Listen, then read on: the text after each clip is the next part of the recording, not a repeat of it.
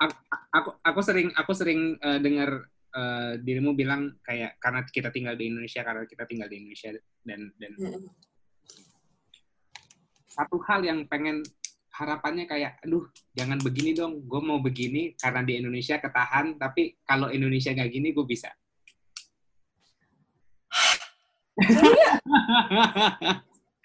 the thing is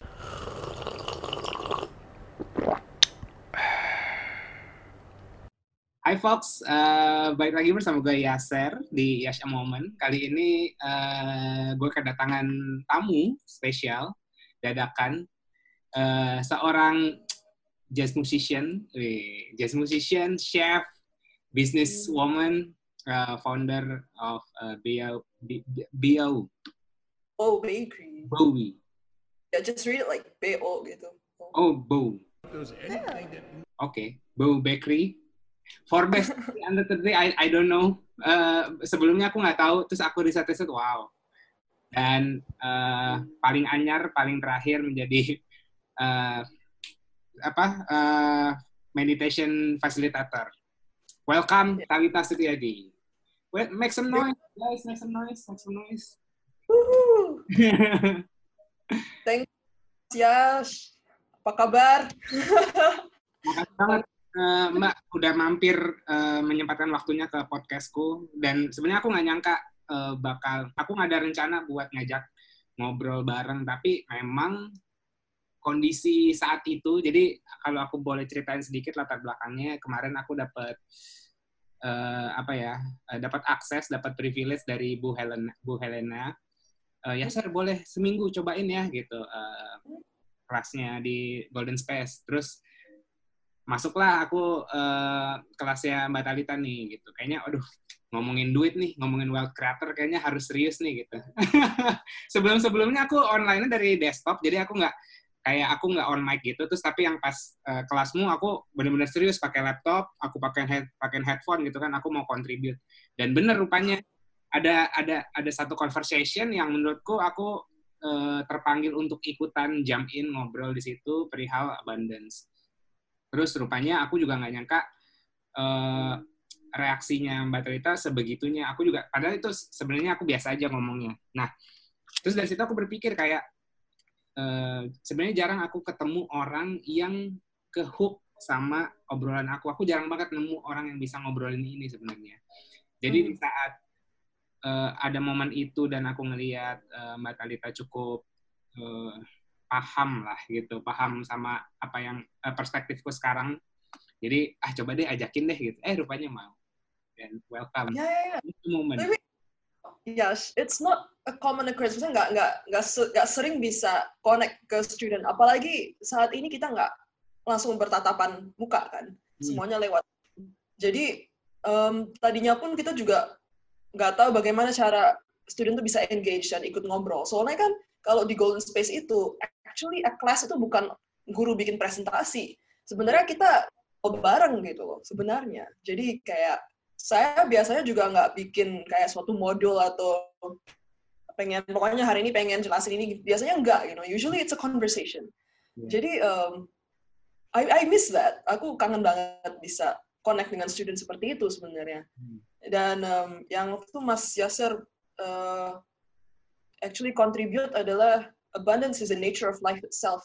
Hmm. And for me, that's exactly yang aku pengen sampaikan gitu.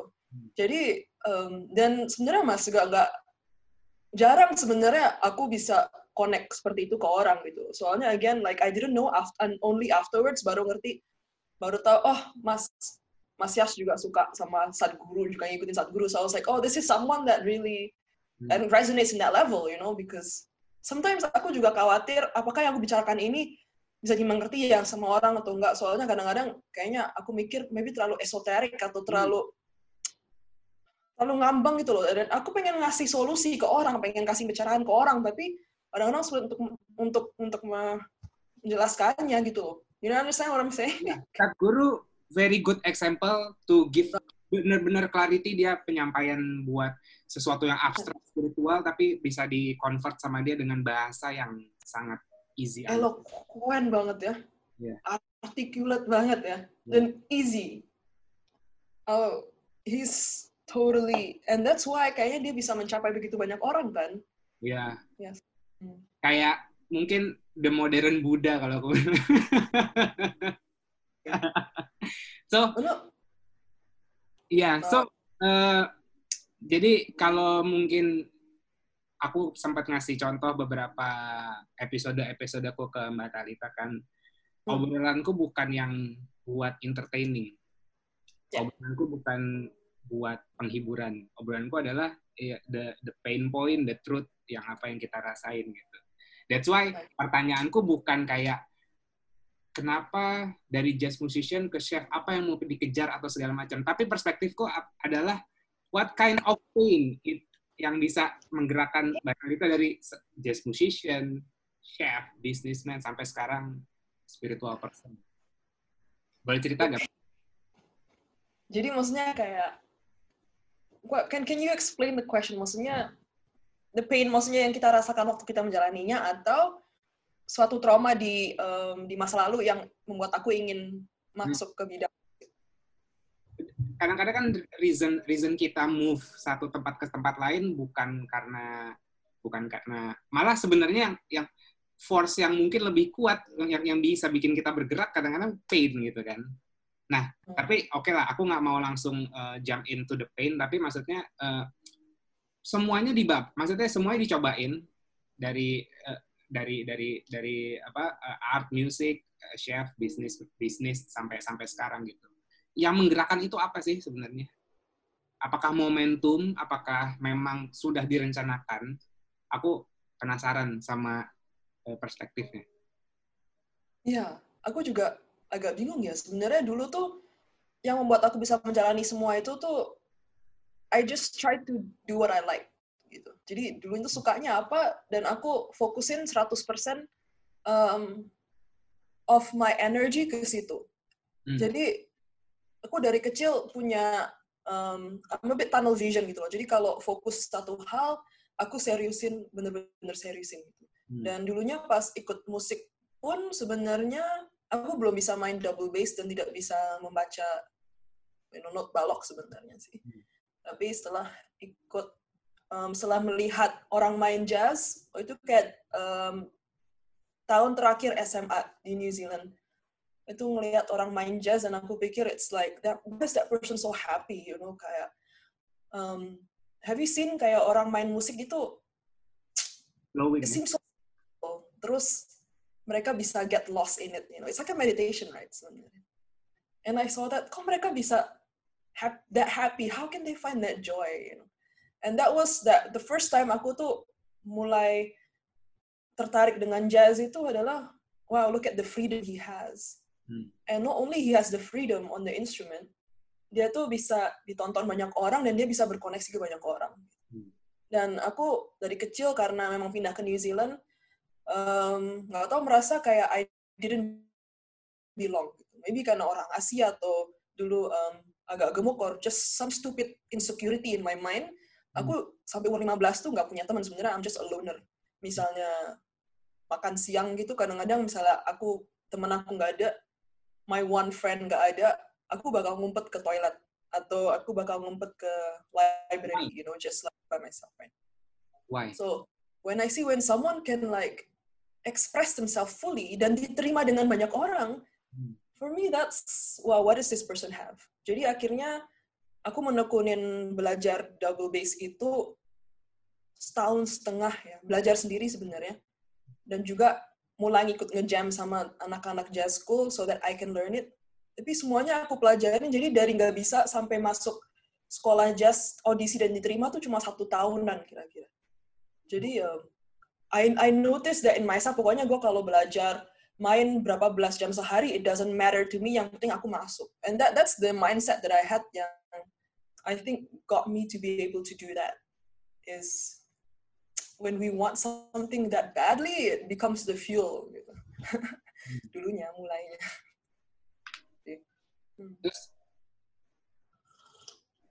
Udah achieve satu, terus Hmm. mencoba achieve, achieve more, achieve more, achieve more, dan akhirnya sekarang kalau dari yang aku tangkap dari kelasmu dan storymu yang eh, aku tangkap di kelas, eh, is is not fulfilling or or what? Akhirnya akhirnya sekarang jadi lebih ke spiritual area? Yeah so I was searching for that connection right? And I was searching for the acknowledgement gitu karena memang dari kecil merasa minder dan kurang bisa berkoneksi dengan orang. Hmm. I felt kayak aku tuh kurang like I'm not enough. That me as myself is not enough. Therefore I have to be you know more interesting. So then I you know I wanted to seem intellectual gitu. I wanted to seem interesting. I wanted to seem artsy craftsy gitu kan. Hmm. jadi aku ngambil subjek-subjek yang sebenarnya hmm, membuat aku kelihatan seperti lebih berpendidikan or something you know. So then there's a lot of things that and I'm not saying kalau nggak ada cinta atau nggak ada kesenangan atau nggak ada passion. Tapi di belakang beberapa choice yang I made in the past itu ada that insecurity yang selalu ada di situ jadi waktu aku main jazz pun itu aku pikir kalau jazz is the only pure type of music. So you you see that I started to have that dogmatic kind of hmm. belief system. Hmm. Di mana kita percaya kalau satu hal, satu bidang itu lebih baik dari semua. Hmm. Hmm. Yang lain. And so I didn't like pop music. I, I was super bitchy. I was super bitchy about the normal chord progression, atau when it's like only a simple chord and it's not like any major mm-hmm. minor nine or whatever anything complicated yeah. so i needed that acknowledgement from others that i am more smart or more pendidikan atau more have more taste in music i made fun of metal i made fun of hip hop i made fun of everything i thought jazz is the purest the most right way to do music mm. and i realized now actually only recently, I think Sadhguru said when you have preference, actually it limits you, right? Yeah, it limits creating karma. Uh, like dislike is creating your karma, creating bondage. Yeah, it actually it limits you kan. And hmm. I was hmm. like, oh itu benar juga. I started to realize. Dulu tuh, if I could be more open-minded, I can enjoy so many other types of music. I can incorporate more of the types of music ya kan daripada hmm. Yang merasa satu hal itu paling benar. Um, tapi itulah yang akhirnya membuat aku masuk musik dan selesai. Tapi of course setelah itu mulai tergiur oleh makanan-makanan yang cantik yang aku lihat di TV atau di YouTube dan aku pikir um, I don't know I just follow my heart and I wanted to do that. But in the back of my mind, even though I'm doing something I love, walaupun aku menjalankan sesuatu yang aku cintai, tapi selalu di belakang kepala aku tuh selalu ada kayak insecurity. That that insecurity that I'm not enough, that I have to achieve that I have to be somebody. So behind my wanting to achieve, aku selalu kasih kontrak di mana aku harus menjadi nomor satu, aku harus menjadi yang terbaik. Um, so it's not about expressing myself, but it's about knowing standarnya tuh apa untuk menjadi aku yang terbaik dan aku di acknowledge sama orang, dibilang sama orang atau aku mendapatkan suatu penghargaan di mana mereka bilang aku yang terbaik tapi aku tidak bisa menjadi seseorang yang bisa menciptakan dan berkreasi dengan bebasnya gitu. sampai um, sam ya sampai baru-baru ini ya sebenarnya aku made that realization. Kalau ya yeah, I never felt that free you know. Soalnya selalu berpikir bagaimana aku tuh di hmm, dari perspektif orang lain tuh aku seperti apa bukannya aku tuh berkreasi sebagai Talita tuh seperti apa. It's even though I wanted to do that, aku ingin melakukan itu sangat sangat sangat sekali, tapi kayak gak ada rasa merasa bisa untuk hmm, I, to trust myself and my own who I am gitu. Tanpa you know what I mean? Tanpa diberitahu orang what is the best way ada, ada ada perbedaan dari output uh, dari karya yang diri membuat gak? Maksudnya mungkin karena kemarin-kemarin bikin kue udah udah udah pattern seperti ini dan pokoknya kalau begini pasti menang lomba misalnya gitu. Tapi sekarang mungkin lebih lebih lebih lebih kreatif atau lebih lebih mau uh, ya. Setelah keluar dari sekolah baru aku tuh sadar kalau wow ternyata dunia beneran itu the real world itu nggak ada standar yang aku tinggal tinggal aku checklist gitu. Hmm. you know? Soalnya pas kita pas kita sekolah it's so much easier to succeed. Ya kan? Hmm. hmm. but how do we be successful? Bagaimana kita tuh bisa sukses di dunia? Ya yeah, the real world gitu. Kalau misalnya so then I started to look for that mas. I started to look for oke okay, checklistnya apa aja nih? Di dunia. How do I call dunia maya? So in the real world checklistnya tuh apa hmm. standar apa biar aku tuh bisa menjadi yang terbaik lagi you know? hmm. so, I couldn't find that within myself Talita Setiadi itu siapa dan apa sih yang kamu ingin sampaikan siapa sih kamu itu tapi I was always looking for you to tell me who I am hmm. for you to rate me how good I am so and that became when I started my business dan aku mulai usahaku juga Go Bakery itu aku juga cari oke okay, ada standar nih untuk masuk entrepreneur organization yang walaupun saya sekarang salah satu member entrepreneur organization tapi oh ternyata harus mendapatkan mencapai satu juta dolar onset per tahun. Oke okay, that became my next goal you know what I mean? Untuk bisa diterima masuk ke organisasi atau untuk bisa mendapatkan suatu komunitas yang menerima aku. So and then and then actually the Forbes 30 under 30 and you brought it up not me But the Forbes was another one of my standard, man. It was another one of my goal. Hmm. Okay, bagaimana? Okay, then that become my next goal. The thing is, what I realized, what is, you know, you know the law of attraction, right? I think we talked about this.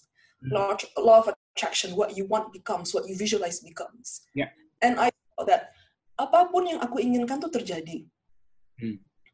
Tapi kebahagiaan tidak datang dengan apa yang aku telah dapatkan itu gitu.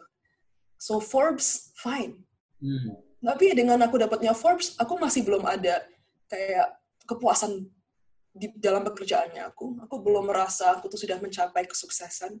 Hmm. Tapi ya yeah, like what something Sadhguru said that was really beautiful. Dia bilang katanya uh, everything that you want, semua yang kamu inginkan itu kamu hanya kamu dapatkan karena kamu pernah pernah lihat orang lain tuh. It's, there's always a reference gitu loh. Ada yang memberitahu kamu atau kamu pernah melihat hal itu sebelumnya pernah dikasih tahu dengan orang sebelumnya. Jadi itu semuanya intellectual. It's, everything is intellectual. Everything is like logical. Hmm. And you will only want the next big thing until you see it. So it actually it limits us as a human juga kan. Karena sebenarnya mungkin potensi kita jauh dari itu, tapi instead of being that, kita tuh cari linear way to success. Hmm. Instead of actually just stepping into who we are and allowing us to glow and shine and bloom as a person. And I think that is the one thing that is holding so many people back in this world. Ada um, ada study by the Wealth Research Group. Kalau 90 orang itu 98% orang itu meninggal um, sebelum mereka merasa mereka telah mencapai impiannya gitu.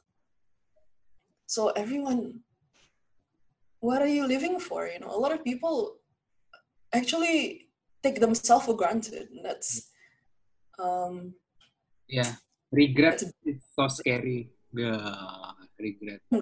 Yeah, kan? The wasted potential of everyone is scary, man. Soalnya semua orang merasa mereka tuh bukan siapa-siapa, apalagi di Indonesia.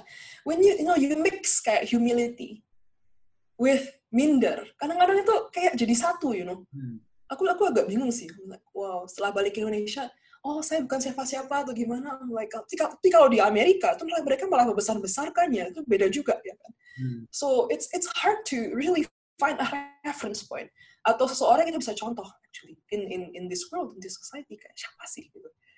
Jadi um, emang karena nggak ada yang bisa contoh, makanya kita harus kayak kembali ke diri sendiri. Tapi kita pun juga tidak tahu caranya bagaimana, you know, untuk accept and to love ourselves itu juga how. So this is, I feel this is one of the biggest dilemma right now that our generation is feeling. Ya kan? I mean, social media kemarin, what it's like. Hmm mungkin mungkin mungkin bukan visinya nggak salah. Mungkin visinya nggak salah tapi uh, atau how we enjoy the process uh, untuk meraih visi itu kali ya. Maksudnya hmm. punya visi, punya visi bagus punya goals malah bagus kan sebenarnya gitu. Tapi yang yang yang yang jadi kebingungan kita kok kita udah sampai kita udah sampai ya, yang kita pikirin yang kita yang kita vision gitu tapi kok pas sudah nyampe sini kosong ya rasanya ya gitu apa apa, apa yang salah ya gitu Hmm. apa re- reasonnya prosesnya atau why-nya mungkin There's there's two things. There's the there's the motive. What is your motivation? Is number one. Hmm. Number one is what is your motivation. Hmm. Dan juga apa sih ekspektasinya kita? Hmm. itu dua-duanya, dua-duanya itu selalu kita dapatkan dari luar, bukan dari dalam dirinya kita kan. Pertama kali motivasinya bisa jadi oh, ingin membanggakan orang tua, atau juga saya sering dengar yang oh saya ingin karena dulu tuh aku pernah ditipu sama orang itu atau aku dulu pernah diremehkan sama orang itu. Aku ingin menunjukkan ke mereka kalau gue ini siapa. Itu Itu- sering banget. standar Indonesia banget kalau nggak membahagiakan orang tua membuktikan kepada orang banyak Itulah, ya kan? ya It's external. Satu itu motivasi. Hmm. Hmm, tadi yang nomor dua. nomor dua adalah um, ya, motif Wait. oh iya mo- motivasi ya that's the motivasi. No, nomor dua, santai aja santai. we'll come back to this. But you know what I mean? Like sometimes the motivasi is is wrong, and then it becomes sebenarnya when when aku, ya aku, aku punya contoh kasus. Sebenarnya eh, orang-orang eh, mungkin orang awam kurang bisa ngedefine goalnya. Jadi gini, eh, aku punya pengalaman teman-temanku itu yang eh, seumuran satu angkatan. Dia bikin goal tuh based on material. Jadi gini, oke umur segini gue harus punya mobil, oke umur segini gue harus punya rumah, umur segini gue harus punya ini, punya ini, punya ini. Eh, apa ya? Menurutku itu eh, goal setting yang sangat tumpul menurut aku. Maksudnya eh, sangat sempit sempit lah gitu. Karena karena eh, benchmarknya material gitu. Eh, dibandingkan kalau misalnya kayak aku, aku selalu mungkin mungkin ini eh, sedikit cerita pengalaman eh, aku sedikit dulu. Kalau teman-teman sebaya mungkin bikin goalsnya adalah umur segini bisa beli ini beli itu. Kalau aku bikinnya kayak oke um, eh, gua mau mak- da- datang ke kafe lihat menu pesan makan nggak mau lihat harga Hmm. jadi lebih jadi lebih luas bukan masalah punya duitnya bukan masalah gajinya berapa tapi the the condition the condition what I want bukan the material what I want gitu Actually, I had that before as well. Kayak pengen masuk ke toko dan I can just buy anything. Iya, makanya aku mungkin mungkin itu sih aku sih ngerasa happy banget dan dan dan dan enteng banget dan nggak kepikiran dan nggak jadi beban di saat kita ngeset goal kayak gitu. Ngeset goal kondisi yang kita mau, bukan material yang mau kita capai untuk mendapatkan kondisi yang kita mau. Itu kayak lingkaran setan banget sih. Actually, the con when you say conditions, sebenarnya you're tapping into the emotion kan. Hmm. Yeah. Want free. Yeah. Actually, that's what you're saying. Aku ingin kebebasan untuk ya bisa I can live this life tanpa merasa kekurangan. Ya. Rasa I want to experience anything and I'm free to do so. Yeah. And that is what money is actually. Itu hanya sebagai kayak it's an avenue. Yeah. It's so that we can experience, right? Ya. And it's up to you actually. Yeah. Your Nah, life is yours. tanpa merasa kekurangan itu kan bukan berarti lo harus banyak duit banget atau lo harus bisa beli segalanya. Rupanya gue dikasih bukan mung- mungkin eh, goalnya itu nggak dikasih duit, tapi dikasihnya adalah rasa bersyukur. Jadi nggak banyak mau, gitu. Hmm. Bisa juga, Exactly. right? Soalnya kita mau kan buat apa dulu nih buat pamer, Iya. ya kan? Beda. You know, the reason why we want something, the motivation behind what we want. Hmm. Kadang-kadang juga tidak begitu murni. you know, sometimes I'm wondering. Oh, I found the second thing. It was expectation. So one is expectation, dua is expectation of your goal kan. Yeah. Ekspektasinya kalau aku udah men- sudah mencapai satu juta dolar, aku merasa jauh lebih um, satisfied dengan kehidupanku or whatever. And then you reach it and it's like no, and then you're like, what, you know? Hmm. And then you go to the next thing, next thing, next thing, next thing, next thing. At the end of the day, you're already sick. You're already ruin your relationship with your family. Udah nggak ada waktu buat apa-apa lain. All for this pursuit of happiness. kan? Hmm. It's like it's a it's a trap. I realized that oh my god, the American dream is a trap. You know, it's like the capitalist kind of yeah. brain. It's insane. yeah. How, how how gimana kita translate happiness itu sih? Yeah. Karena aku, aku pernah ngobrol sama temen ya karena the, the word of happiness kadang-kadang overrated. Hmm. overrated. Ya. Jadi sebelum sebelum mikirin kita sebelum sebelum mikirin mikirin mau mau happy, tapi gimana nge nge-translate happiness ini gitu. Kalau nge-translate happiness cuma dari materialis materialisme Yeah. gitu, udah udah udah udah ngaco pasti gitu. That's true. Ya. So what is happiness? Yeah. What is happiness? Apa itu kebahagiaan? What Yash? Hmm. Eh, feeling feeling enough. Hmm. Simple as that. Aku jarang pakai word, eh, aku jarang pakai word happiness semenjak nonton Sadguru. Aku pakainya joyful. Paling apa itu loh sebenarnya. Sampai baru-baru ini. Kayaknya sampai sebelum kayaknya sampai baru-baru ini loh. Soalnya aku pikir, you know, why do we need joy? You know, kalau it's like lu main-main lu nggak serius lah, atau gimana gitu. Like, what are you doing? You know, life is serious. Even dulu pas aku mulai spiritual journey dan mulai ikut Awaken the Divine You dan all that other things, programs in the golden space. Hmm. Dulu tuh aku juga pikir, even spirituality is serious, you know. I have Ambi banget ya. Ambi banget ya. ambisius. So ambisius. You know, kalau Master Umesh kan akhirnya Master Umesh Hmm, bikin retreat kan. Dia bilang, oke, pertama-tama kita ke Nepal nih. hmm, Kalau udah dia dia tulis itu Nepal, satu Bangalore, terus uh, Phuket, terus Bandung, terus Hawaii, terus Peru, terus Greece dan lain-lain. Semua orang pada bilang kayak, wah so many, bagaimana kita bisa sampai. But for me, I was like, I don't give a shit, I have to, you know, reach the top. But tapi bukan Oh. bukan karena apa, tapi sebenarnya kayak aku nggak mau kalah, you know, it's the FOMO-ness, the ambiness that is in me. Sampai aku taruh di spirituality, man. Hmm. So then even inner work became work for me. It's insane. Master Umesh pernah bilang, you know, ke aku, take it easy, you know, don't take life so seriously. No, Master, this is important. Dari mana sih datangnya? Dari mana sih keseriusan yang amat itu? Keseriusannya, apa ya? Kan aku dari kecil tuh aku udah serius sih. Kayak I don't really remember a time di mana aku tuh bener-bener bermain ya. Um, nah apa ya? Kayak keluarga, mungkin usually is the conditioning sih dari keluarga. Jadi um, ibunya aku dan bapak sebenarnya berkecukupan, tapi kita nggak terlalu diberikan mainan atau diberikan kesenangan kecuali kita mengumpulkan tes gitu. Jadi misalnya if I get 100% in test, aku ngumpulin ulangan dapat 10 10 lembar, baru aku bisa tukar itu dapat satu mainan, you know. It's it's always joy comes after you work really hard. Hmm. Ya kan yang kemarin saya bilang di kelas apa ya? Ber Wealth creator.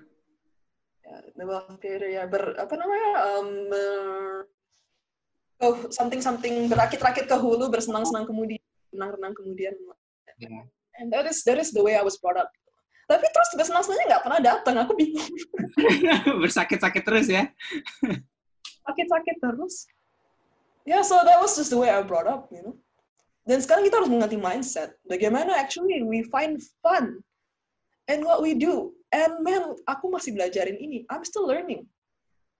Aku baru kayak do you I I I hate meetings. I hate meetings. Hmm. I hate meetings so much that walaupun aku CEO perusahaan I never plan it paling kalau aku pengen meeting aja I thought like how do I find joy in my work gitu kan Hmm. jadi aku pikir yaudah kalau gua pengen meeting aja aku meeting jadi kadang-kadang tuh aku kasih bisa aja aku taruh di WhatsApp group untuk tim manajemen kita meeting dalam dua jam dua jam lagi kita meeting So it's always very spontaneous. Dan mereka akhirnya kan kayak kaget, mereka nggak nyiapin apa-apa kan. But I didn't know what else to do. Sampai aku kayak cari jalan bagaimana make meetings fun. Hmm. Setelah itu, I became more, jadi pengen, lebih pengen meeting lagi gitu loh. Jadi kemarin baru pertama kali actually bulan hari Jumat ini, dua hari yang lalu, aku menemukan cara membuat meeting fun. Dan akhirnya hasilnya pun jauh lebih, like exponentially more than what it used to be dalam waktu yang sangat-sangat-sangat pendek. Jadi when we make it fun, no, we make it effective. Beda dengan jangan have fun and you'll be effective, but it's different now, especially if you're awakened, right? And then you cannot you cannot to your heart kan? Yes. Maksudnya kayak you cannot make you do yourself do something you don't want. Sebenarnya you cannot make yourself be something that you want you don't want. And that's a double edged sword. Misalnya kita udah mulai jalan di spiritual journey atau lebih mengenali diri sendiri itu aku sempat kayak dapat dapat roadblock roadblock seperti ini di mana aku bingung like should I really be doing what I am doing now? Padahal aku tidak menemukan kebahagiaan dari ini. Tapi ternyata caranya aja dan yeah. attitude aja yang sebenarnya harus diganti. Tapi sebenarnya maybe what you're doing now is good. It's it's and I'm like aduh gila. There's so many layers to the human kayak condition.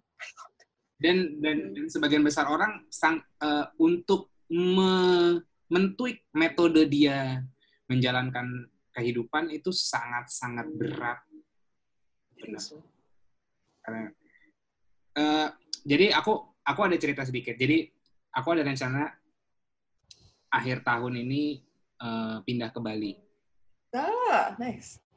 Uh, terus teman-teman teman-teman pada nanya, e, mau ngapain sih tuh, Ser? Nggak tahu, gitu.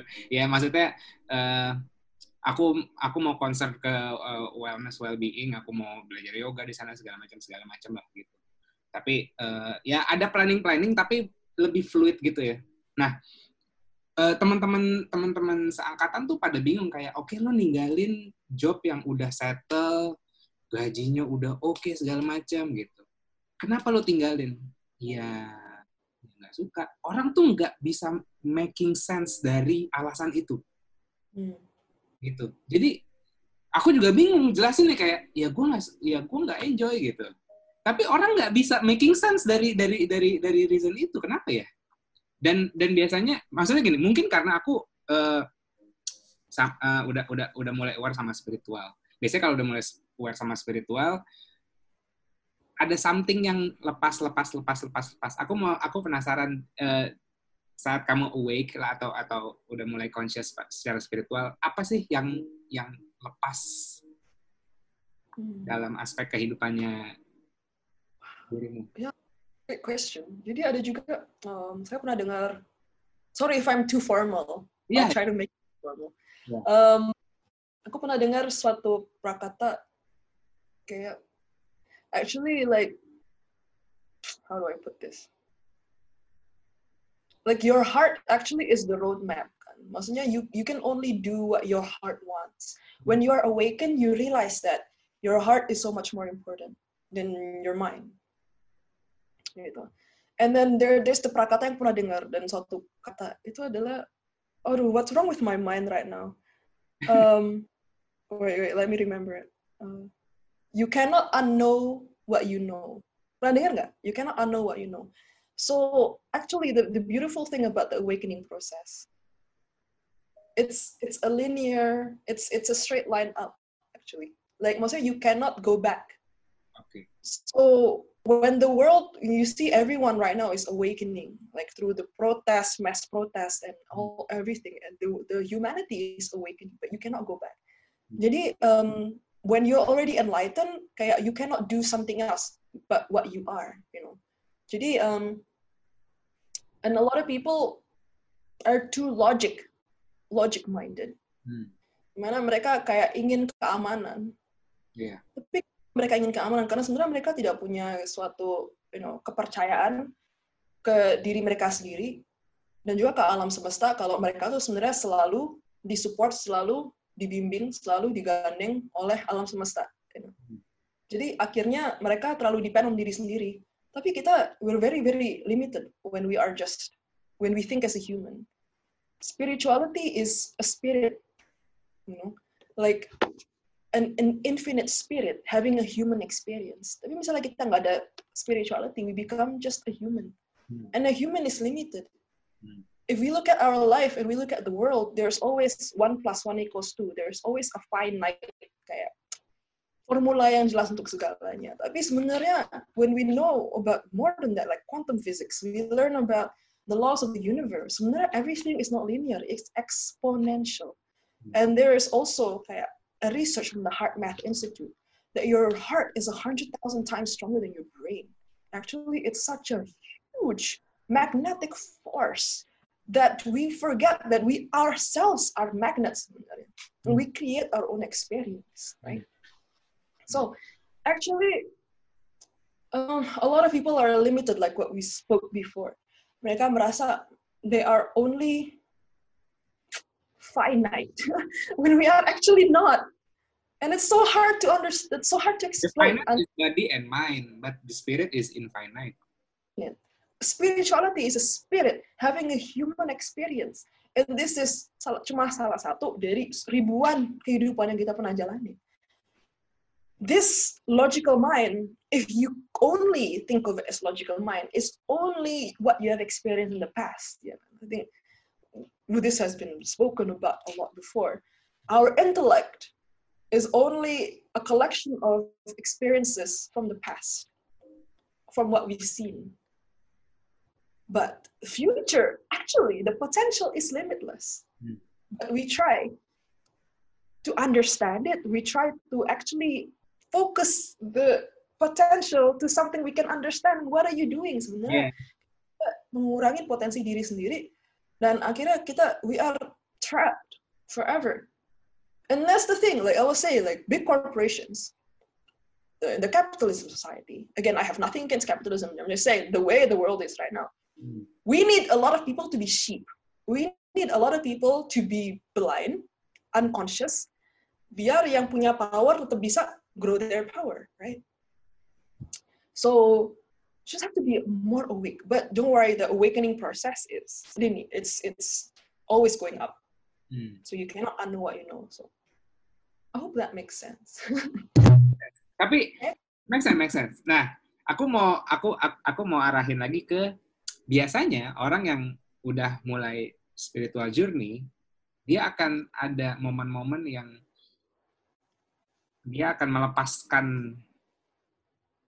eh, apa ya, yang biasanya dia pertahankan yang attach sama dia. Nah, kalau dirimu apa yang yang yang lepas-lepas akhirnya selama ini? Oh.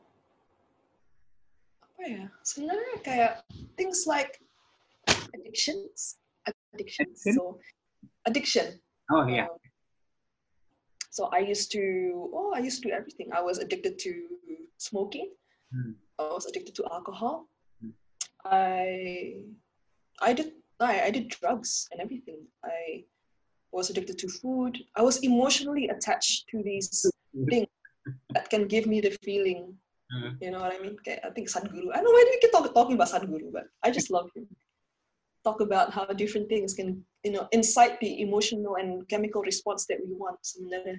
Hmm. Tapi semuanya actually is inside of us. Iya. Um, The I- even cannabinoid, cannabinoid, DMT. uh, yeah, kan?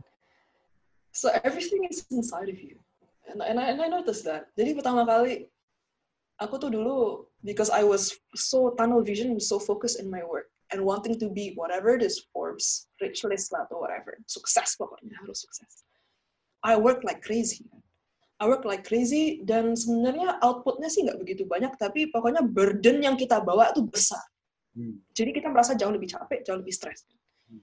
Dan em, akhirnya aku pikir gak apa-apa, aku mau se-stres-stres mungkin nanti when it comes dalam sebulan dua bulan sekali, aku rave party, I get super fucking high, right?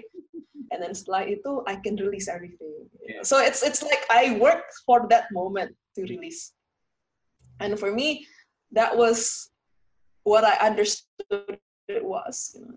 And then the first time I felt honest, actually, I was under the influence of ecstasy. Kayak and that that's real oneness sebenarnya loh. Kayak I know I know it's like it's crazy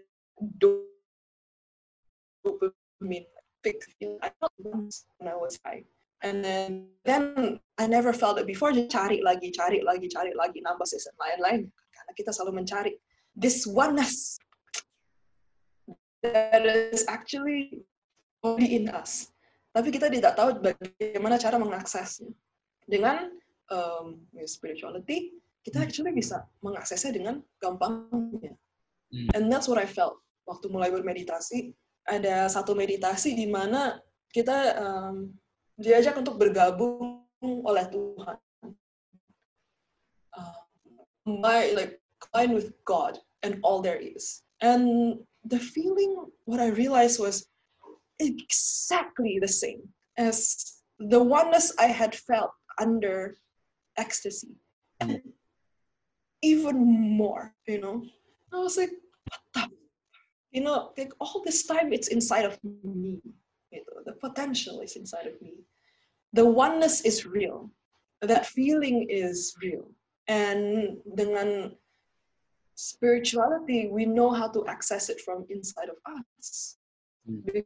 Because we are the most intricate there is and the chemical i don't know what's happening in our brain is already psychedelic actually. So i totally believe it. So that that was the kind of thing that for me easy to give up um, because i want my body i want everything to work hyper well so that i can experience more of this high in my everyday life. Mm. jadi for me untuk give up alcohol meat drugs it's very easy. Why? Yeah, because I. Kan? Kenapa? Effortless. Ya. Soalnya aku udah merasa tubuh yang bersih itu seperti apa hmm. dan kayak I know this is crazy but like the the clarity of mind itu seperti apa ilham wisdom yang aku dapatkan itu seperti apa I will never go back hmm. when you feel truly what it's like it will you'll never go back. And then of course kayak intuisi kita tambah lebih baik lagi. Dan kita juga lebih menemukan hidden talents that we have. Sebenarnya everyone is intuitive. Hmm. semua orang tuh punya six sense tapi semuanya kan redup. Gara-gara we don't take care of our body. Yeah. our senses jadi redup ya kan? I mean if you took that hmm. you know that there's foods and some chemicals that actually dumbs our senses. Yeah gitu gitulah. So ya yeah, too much too, uh, too much stimulan yeah. karena jadi jadi jadi yeah. yes. Iya aku juga ngerasain anehnya saat kita jadi sama badan conscious sama apa yang kita masukin ke dalam badan akhirnya jadi kayak lebih berhati-hati kayak eh masa gue masukin nasi sebanyak itu badan gue nggak ada gitu. Jadi Padahal dulu juga susah sekali untuk ngurangin nasi, misalnya kayak gitu kan. Susah sekali untuk ngurangin nasi, tapi di saat kita udah conscious, malah sebenarnya gampang banget untuk untuk uh, mulai. You know why? So, kita tuh makan emosi. We eat emotions usually. Hmm. Jadi um, kalau kita sedang makan nasi itu kadang-kadang kalau kita makan nasi banyak ya, kita merasa kita tuh terlalu sibuk atau terlalu capek atau terlalu butuh fuel. So everything that we do sebenarnya there's an emotional cost. Jadi ada ada ada emosi di belakang semuanya yang kita lakukan. So um, when that happens, itu sebenarnya karena kita kekurangan uh, makanan spiritual atau makanan emosional kan sebenarnya. Hmm. Jadi di mana spiritual kita tuh udah balance, our cravings juga balance dan makanan kita pun tanpa kita harus memaksa diri sendiri hmm. itu makin lama makin healthy it's just a natural way of healing when we feel our emotional food and spiritual food Iya, jadi jadi nganggap ini ada apa? Our perangkat hidup lah gitu. Masa ini dirusak sih gitu. Ini jadi jadi ngomongin makanan. I love food again. I'm in the food business. Terus sekarang kalau uh, bisa dibilang kalau misalnya aku tanya dirimu nyebut diri kamu sendiri apa, Mbak Talita? Sekarang. Wow, that's, no, that's another thing I was dealing with. Itu kayak how do identify myself? Dulunya, you know, we try to fit in juga ke framework atau hmm, ekspektasi dunia luar mengenai profesi-profesi yang kita pilih, ya kan? Tadinya I was thinking, pas aku balik Indonesia ya, I wanted to be a chef. Hmm. And then I tried to be a chef. Tapi aku pikir, aku bukan orang yang bisa di dapur berjam-jam. Tapi misalnya aku nggak melakukan semuanya dengan tanganku sendiri, nanti aku dianggap remeh oleh chef-chef lain. misalnya aku pun juga bukan orang pure business. Kenapa? Soalnya aku juga merasa aku butuh berkreasi gitu. Dan aku bukan tipe orang yang pintar dengan angka. Hmm. I used to be so scared of numbers. So satu aku orang chef yang nggak bisa di dapur dan aku seorang bisnis yang nggak bisa lihat duit untuk angka. The fuck am I gitu kan? Enggak apa sih? tiga puluh tiga puluh. Jadi and it took me a while to say, okay, Yoda, I'm just me. Mm. Uh, whatever it is, Sasra, you want to call me whatever, I just be me. Oh, there's a beautiful saying by uh-huh. Miles Davis, by Miles Davis, because I love jazz musicians. Mm.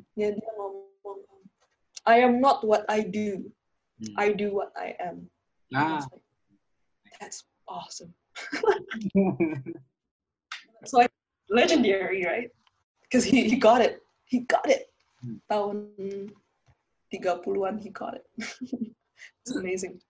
Terus apa, apa apa sih yang yang maksudnya bukannya jadi CEO dan bisnis moment udah cukup occupied your time tapi sekarang kayak nambah lagi jadi meditation instructor. Apa yang mau di apa yang mau diekspresikan tuh sebenarnya mm, I just want to do what I am and I don't know what it is, but I just do what I enjoy. Dan thing that all souls want, then aku percaya all souls want this, is just to express themselves and then sharing who they are with everyone. Uh, because one kita selalu we are we are a community, we are a community, dan juga hmm,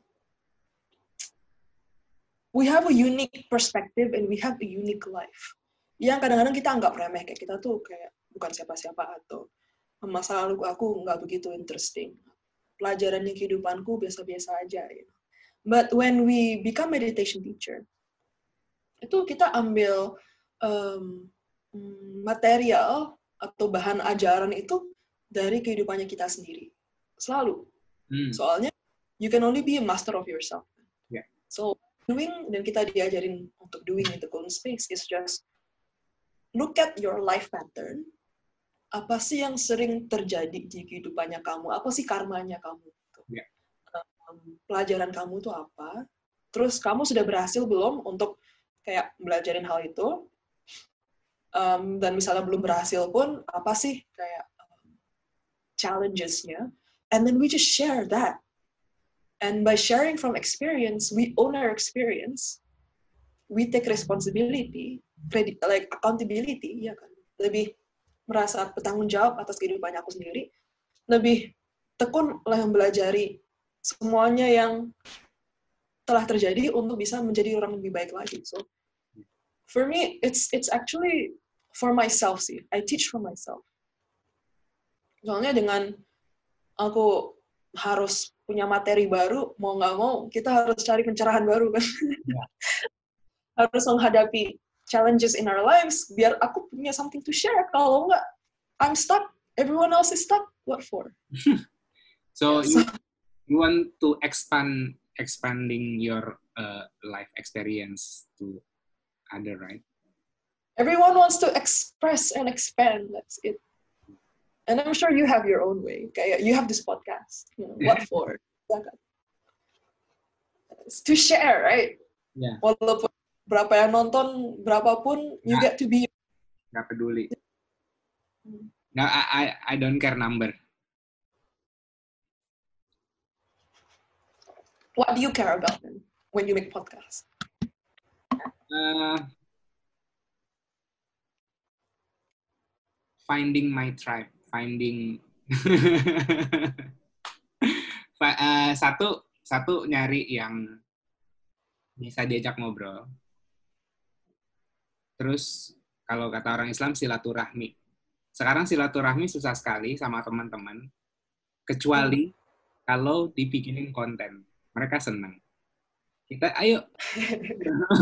Sekarang apa-apa semua jadi konten ya kan? Aku mikir, aku kangen teman-temanku. Gimana aku bisa nongkrong sama teman-temanku? Bisa gimana bisa kita bisa ngobrol dulu dulu sebelum ada se maksudnya sebelum zaman-zaman SMP SMA mungkin kalau kita kangen teman-teman kita kita SMS mereka ngumpul di satu hangout space ngobrol-ngobrol-ngobrol sekarang sekarang udah udah susah kan jadi akhirnya podcast ini bisa ja, bisa apa jadi sebenarnya pertamanya karena mau ajak teman-teman ngobrol dan teman-teman kalau misalnya kayak ngobrol nggak jadi nggak dijadiin konten dia dia nggak mau oke okay, gue bikin podcast biar lu bisa ngobrol sama gue. Tapi dari situ rupanya,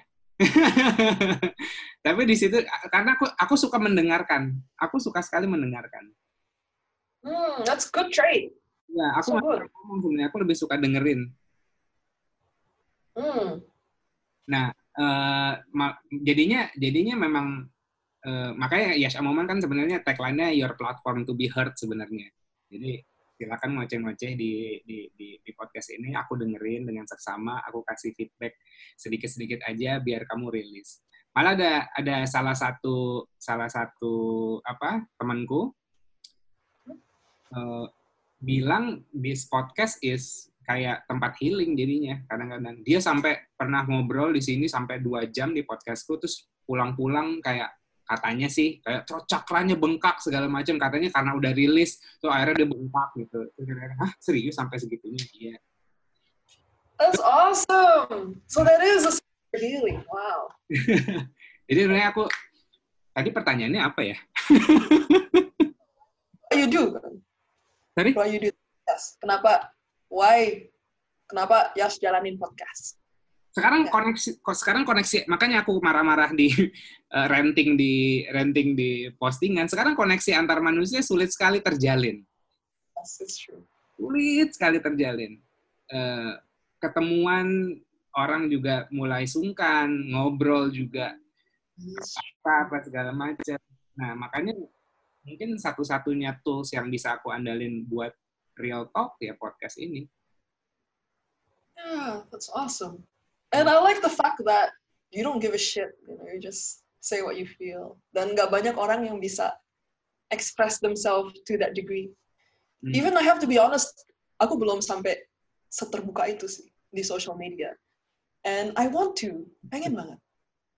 Tapi, aduh, kayak anak, I know I need to get over this. Tapi kayak anak store itu follow semua everything kayak anak buah itu buka instastory kelihatan men, I was like, gila. Apa sih, apa sih pertimbangan orang untuk nggak jadi dirinya dia sendiri? I think yeah, from my own experience. itu kayak you're afraid to be judged, right? Afraid to be judged. Hmm. Afraid of rejection.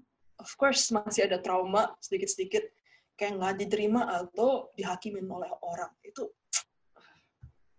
masih banget yang masih I'm struggling with to be honest. Soalnya, and that is why I can be very emotional when I talk about this. I haven't found that full acceptance yet of myself because hmm. it's not about others. It's about ourselves. Hmm. And kita hanya we only see in others what we are. So I know, I know, it's just me. Hmm. There's still some self judgment. There's still a little bit of you know, self-rejection, actually, hmm. self-loathing, some shame, a, a lot of that. And bisa jadi dari kehidupan ini, atau mungkin dalam alam bawah sadar dari past life kita juga. Ya kan? hmm. So that is why this journey is multi-layered, multifaceted. But dengan pencerahan pun nggak ada artinya kalau kita nggak take action. Hmm. So that is why I'm actually thinking I need to be more vocal. I need to be more more yeah, you. with more me.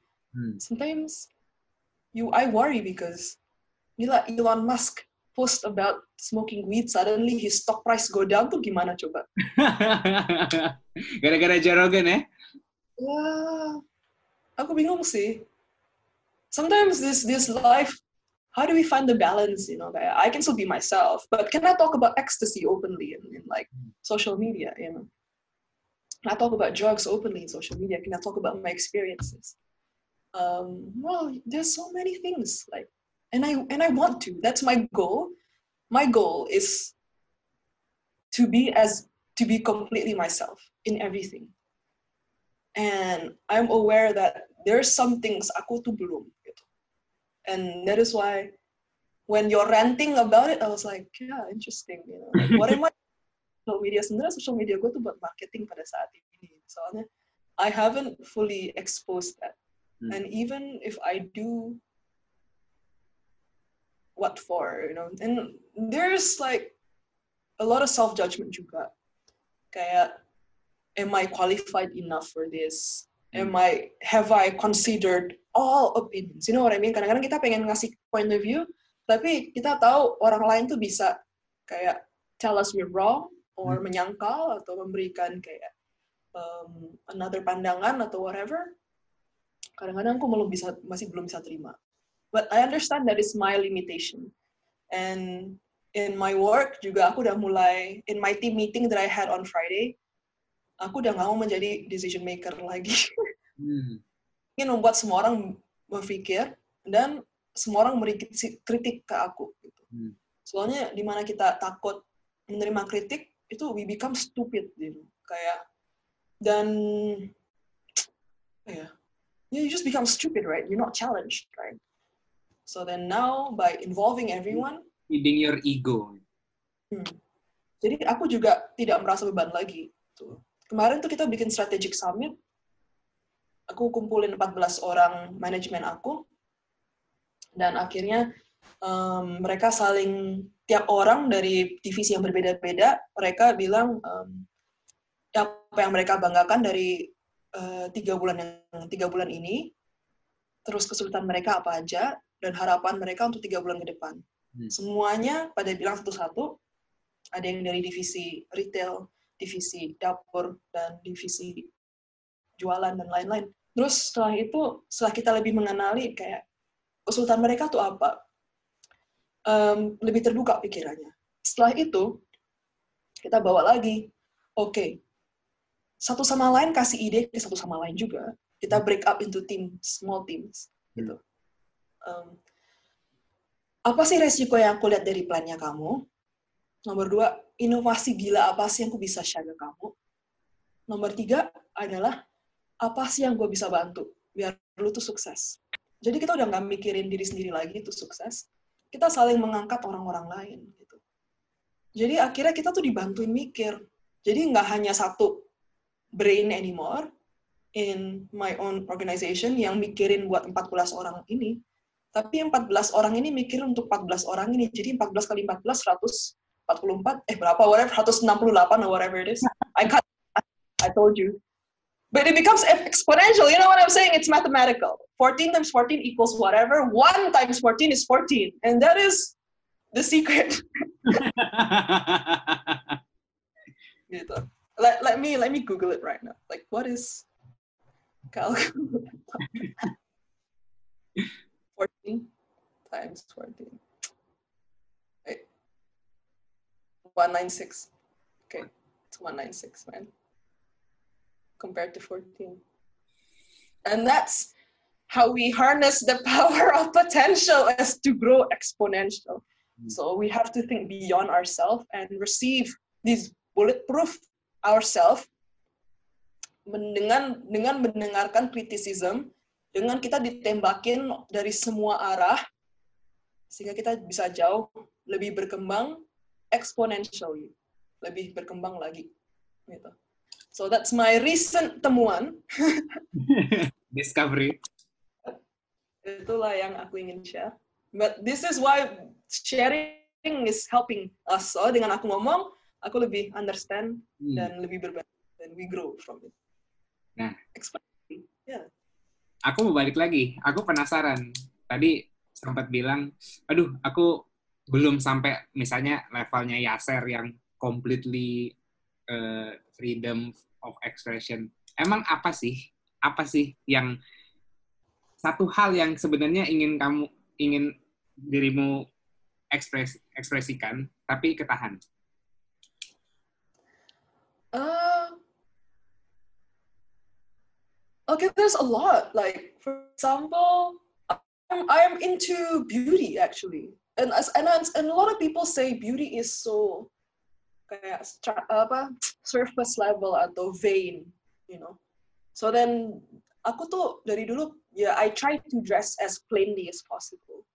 You know, hmm. kayak I my my wardrobe is just kayak black pants and white shirts and and um, but actually i like beauty. I like fashion. I like I, I believe in being able to express myself in that way. I want to dye my hair platinum blonde. Actually there's things crazy shit like that that i want to do. But then like i think mm, dikira orang gimana ya kayak biru loh semua. Yeah like there's a whole lot of shit. Like actually I like cosmetics. I like makeup. And i used to question myself like you know you're on a spiritual journey and you like all this. Why you know? Why do you like why do you care so much It, about kalau itu kalau itu untuk diri sendiri nggak apa-apa kali. Yeah. Actually if it's self-expression if it's who you are hmm. kan I mean this is a canvas. We can do whatever we want actually. This is like real life apa that's Animal Crossing. Avatar tapi we feel more freedom being in Animal Crossing or The Sims than we are. Padahal this is like real life gitu. Aku agak kayak kadang-kadang I'm like gila man. Tapi who am I when I am kayak when I don't live in Indonesia, I'm sure I'm a different person. Kadang-kadang bisa aku ke New York itu aku bisa lebih berani pakai baju yang lebih revealing, for example. Hmm. Atau I can wear more piercings. I actually want to get more tattoos and a lot of things that I stop myself from doing just because I'm here in this country. So mm, that's my goal is to get more tattoos. I have two. I want to get more, and I want visible ones, like just so that not for anything, but just to you know, just actualize who I am. Mau gambar apa? Apa ya? I like I like flowers. Flowers. Yeah, maybe you'll see it when I get it done. Tapi gara-gara COVID semuanya pada tutup, so. Iya. Jadi waktu dalam waktu dekat ini setelah COVID selesai akan ada rencana NATO. Yes, actually aku tuh udah I was in the wait list for a tattoo artist yang di New York. Aku udah pengen bela-belain ke New York untuk ditato sama ini orang. Wow. Dan aku setengah tahun men untuk ditato sama orang ini. Terus di bulan Mei mestinya and I was like ah! Akhirnya harus nunggu lagi I don't know how long but one day I will travel the world to get I love tattoo artists. I collect their prints and their art. There's something so beautiful in tattooing that I love.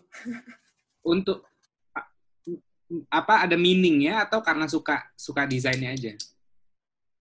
Uh, it's very intimate it's very intimate. So I believe in energy, right? Jadi kayak orang itu selamanya akan sama lo gitu. Mm. Like that person that tattoo you becomes part of you actually forever. Mm. And and you also encapsulate kayak that moment forever. And I really like that because there's something it's like committing to something you know it's it's it's choosing something. It's setting your foot down and wanting something. And that and there's freedom in that i like i think. So then we feel like we have to be a certain way gini, gini, gini, but there's a part of me still wants to kind of fuck the system you know in in, in a healthy you know so that's one of the ways i do it. Aku aku sering aku sering uh, dengar uh, dirimu bilang kayak karena kita tinggal di Indonesia karena kita tinggal di Indonesia dan dan hmm. satu hal yang pengen harapannya kayak, aduh, jangan begini dong. Gue mau begini karena di Indonesia ketahan, tapi kalau Indonesia nggak gini, gue bisa.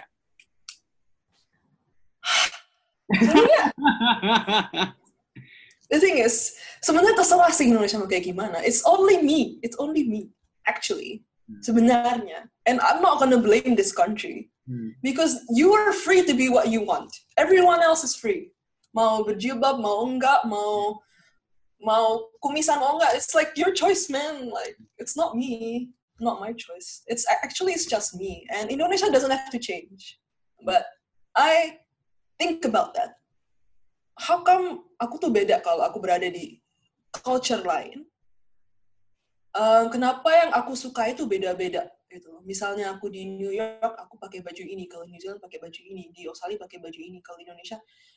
You know, when I was in New Zealand, aku kan besar di sana ya 13 tahun sejak umur 9 tahun. Um, itu yang aku pakai baju-baju second hand. Jadi aku ke Salvation Army atau baju-baju bekas gitu. I like vintage clothing. Jadi aku nggak pernah pakai baju branded di sana dan mobil aku juga mobil bobrok pokoknya. I like that look, you know. Uh, I really enjoyed that. Kayak baju sobek atau aku dulu tuh kayak suka pakai celana yang aku sobek. Pokoknya there's like a lot of things that I like it, and I felt like that showed who I am. Terus pas balik ke Indonesia, gila main cewek-cewek di sini ya kayak butuh ayo I saw that semua dan cewek-cewek yang dalam komunitas aku yang kulihat ya Hmm. they all need three things like a Chanel bag Louis Vuitton shoes and a husband. And I was like oh my god. Terus actually when I came back to Indonesia sayangnya sedihnya I bought those three like I I bought a Chanel bag I bought the Louis Vuitton shoes and I started to look for a husband. This was back in 2013 kayak tiba-tiba ke suatu tempat yang baru kita berubah lagi you know? And I was like gila man. And of course now I realize I was crazy. But yes that was before really understand what was going on Kalau untuk respect the culture, it's okay. Tapi kalau terbawa arus, mungkin perlu dipertimbangkan. kalau kita nggak mengenali diri sendiri dan Hmm. taunya hanya mengambil contoh reference dari luar tanpa actually spending the time untuk go inside, go deep, and allow yourself to be brave enough to express more and more of yourself. Then it's not gonna happen. I used to be even more scared than this. Kayak dulu tuh I will never post anything about meditation online. Dulu mas tahun 2017, you know, even tiga tahun yang lalu itu meditasi meditation tuh jauh less normal than it is now. And Yeah. I was so afraid. Takutnya dikira udah gila, dikira stres. Teman-teman aku tuh dulu khawatir, Tal, are you okay? Kamu tuh stres ya? Gitu. Kenapa sih kamu sekarang terlalu spiritual, terlalu ikut meditasi? Kamu ngomong tentang past life and spirit guides and energies and esoteric shit, you know. You know, that, that's the thing, you know. But now uh, I, I post about. Now meditation become become become fashion. I think that I hope that's not why I'm sharing more of it. I hope not. but this is never ending topic. Yeah. Is there a time where suddenly kita kayak lepas baju jalan kayak whatever it is keluar dan gak peduli siapa-siapa itu pun juga nggak sehat, you know. Maksudnya aku kalau if I can find a place where I am free, I am expressive, and I feel safe,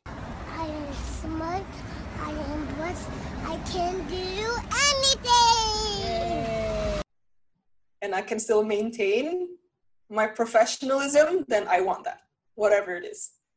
I don't know. Is our society ready? it's hard. You never found that. Not yet. Not yet. Not yet. You know, not yet. Kenapa sering banget nangis? Kalau lagi When I'm sure, iya fuck, I don't. Apa ya? Oh man, I am just emotional. E- Even waktu pas aku recital di sekolah jazz pun aku nangis man di depan. sambil main musik aja kayak I couldn't handle my emotion. Why? Banyak orang Actually, I cry when I meditate Hmm. in the morning. that's that- itu itu sebenarnya sangat ekspresif. Karena banyak orang yang nggak mau kelihatan nangis. Dan di tempat aku ngajar pun bilangnya mestinya kita nggak boleh nangis soalnya berarti kalau lu nangis tuh you haven't processed the emotion. Ah. But ngomongnya sih gitu Hmm. kayak oh kenapa sih lu masih ke-trigger dengan itu? "Ah, I don't think I'm triggered. It's just that when I feel myself Eh, iya. Of and when I energy Hmm. of the room or the people, I feel it, you know, Hmm. and it's really heart-shakingly beautiful. Hmm. That it's just an expression of beauty. You know, have you ever seen something so fucking beautiful? You're just like can't handle it. Yeah. Oh, I was in Peru. When I was in Peru, aku cuma lagi makan siang, terus ada orang main seruling, terus aku ngeliat keluar, it's a beautiful mountain, tiba-tiba aku nangis tidak terkontrol, men, selama kayak satu jam. So, I don't know. I guess I'm a bit too open or something, tapi kadang-kadang it's just like, what? This life is touched by life. I'm touched and I'm passionate about life. And it's a lot to take in because this life is so beautiful and so magical and so full of meaning if we choose to really involve our whole being into it and experiencing it. It's yeah. kan? Hmm. A lot of Sadhguru influence in your word.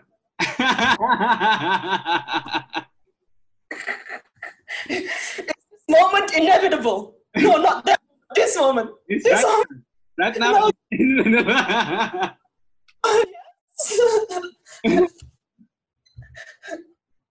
Uh, I love this. Spirituality is never ending and it's it's good. Aum, Aum meditationnya luar biasa. Kemarin? Really? Nggak, se- yang dari Sadhguru kan ada Aum meditation yang A, U, mm, Oh, how, how about the one yang ah tuh number five or number six ya? Yang dia kayak you did the floating thing and then you go to the to the nature and stuff. ah iya iya. Eh, number five. Number five. Itu insane, man. It's insane. That blew my mind. Soalnya it's literally just like gone gitu. I was like, dang. Med- Meditation for love ya. For love Yeah. and connection. Actually, med- meditation turns you into like an energy junkie, you know. Now, kadang-kadang misalnya kita travel atau kita ke mana, kita cari area-area yang energinya enak. Kalau kita duduk aja, enjoy. Know, Iya. Iya iya. nice. Aku aku coba nge-combine. Aku kan ngikutin tahu Wim Hof nggak? Enggak. Eh, oh, ada satu ada satu orang dari Belanda itu julukannya The Iceman. Jadi dia eh gimana ngasih taunya? Dia tuh eh mecahin sekitar kayak belasan world record gitu, tapi eh, paparan paparan kedingin. Jadi dia kayak meditasi di kutub, berenang, Oh, iya berenang di apa di bawah es gitu, terus di gitu gitulah. Nah dia punya dia punya metode namanya Wim Hof method uh, breathwork gitu. Nah terus aku coba aku aku kan suka uh, tentang wellness wellness ini kan. Uh, ya maklum daddy issue jadi kayak kerjaannya nyari role model jadi kayak wah ini keren oke Wim Hof oh Sadhguru lah gitu. Uh, jadi aku punya banyak punya banyak role model dan aku suka kayak connecting the dots dan combine the, uh, their method together gitu. Jadi aku punya aku combine Aum meditation sama Wim Hof method. Nanti aku kasih linknya deh. Uh, Wow. Oh, that's cool. That's cool. Are you still doing the Aum regularly? Yeah, tiap hari. And Isya Kriya, Isya Kriya. I, I'm not my body, I'm not even mind. Yeah. My body, I'm not even mind. Yeah. Oh, that's awesome. Yeah. That's you have the discipline. I currently do not do that. yeah. Mungkin sibuk. Mm, no, that's not an excuse. It's just it's some inner workings that I have to deal with to do with freedom Hmm. and to do with commitment and all that. yeah. Pertanyaan terakhir. Mhm. Eh, untuk para pendengar atau yang nonton video ini, ada advice nggak buat mereka? Satu, bukan advice sih, satu satu kalimat yang mungkin mewakilkan ekspresimu hari, saat ini. Hmm. Apa ya? Well, that's difficult. I guess to just stop what you're doing and and see what you're doing Hmm. and ask why you're doing just stop for a moment. And it's okay to stop. And everyone needs to especially sekarang dengan kita stuck di rumah like allow yourself to just stop. Kayak stop main game stop nonton YouTube lah beberapa saat. Kayak kontemplasi. This pandemic is karma breaker tau. totally Iya, pandemi ini karma breaker sebenarnya. Di saat orang addicted to work, addicted to everything, pandemi datang langsung semua harus harus meninggal addicted addicted ya. so please don't lose this moment this time is the best energy to restart reboot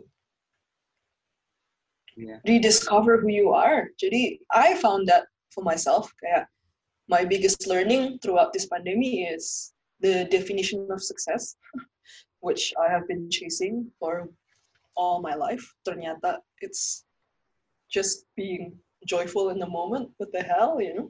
Hmm.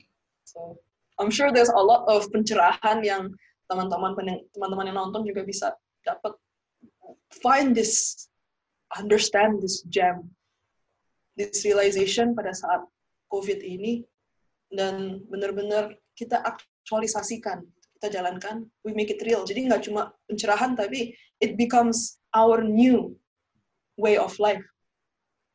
And from there, our life will change. Let's just move forward and transform. Gitu, that's it. Malah menurutku sebenarnya the new normal is the normal. Ilusi-ilusi yang harus kita kita harus kerja ke kantor apa pun segala macam harusnya sebenarnya bisa sesantai ini nggak harus ada pandemi dulu Uh, teman aku juga bilang something really cool about this pandemic. Dia bilang, Tal, gila ya orang baru bilang sekarang uncertain time. Dari dulu ya udah time itu uncertain dong. Emang Gimana? lu tahu kalau lu nggak bentar lagi bakal ada musibah yang datang buat lu atau whatever. And I'm like, bener juga ya. Tapi we were under this veil of thinking that this is, you know, homeostasis or this is the way it is. This is the normal. Hmm. But this is, when you said it's the karma breaker, this is the truth, is that no moment is to be taken for granted. No moment is given. Hmm. Anything can change in any moment.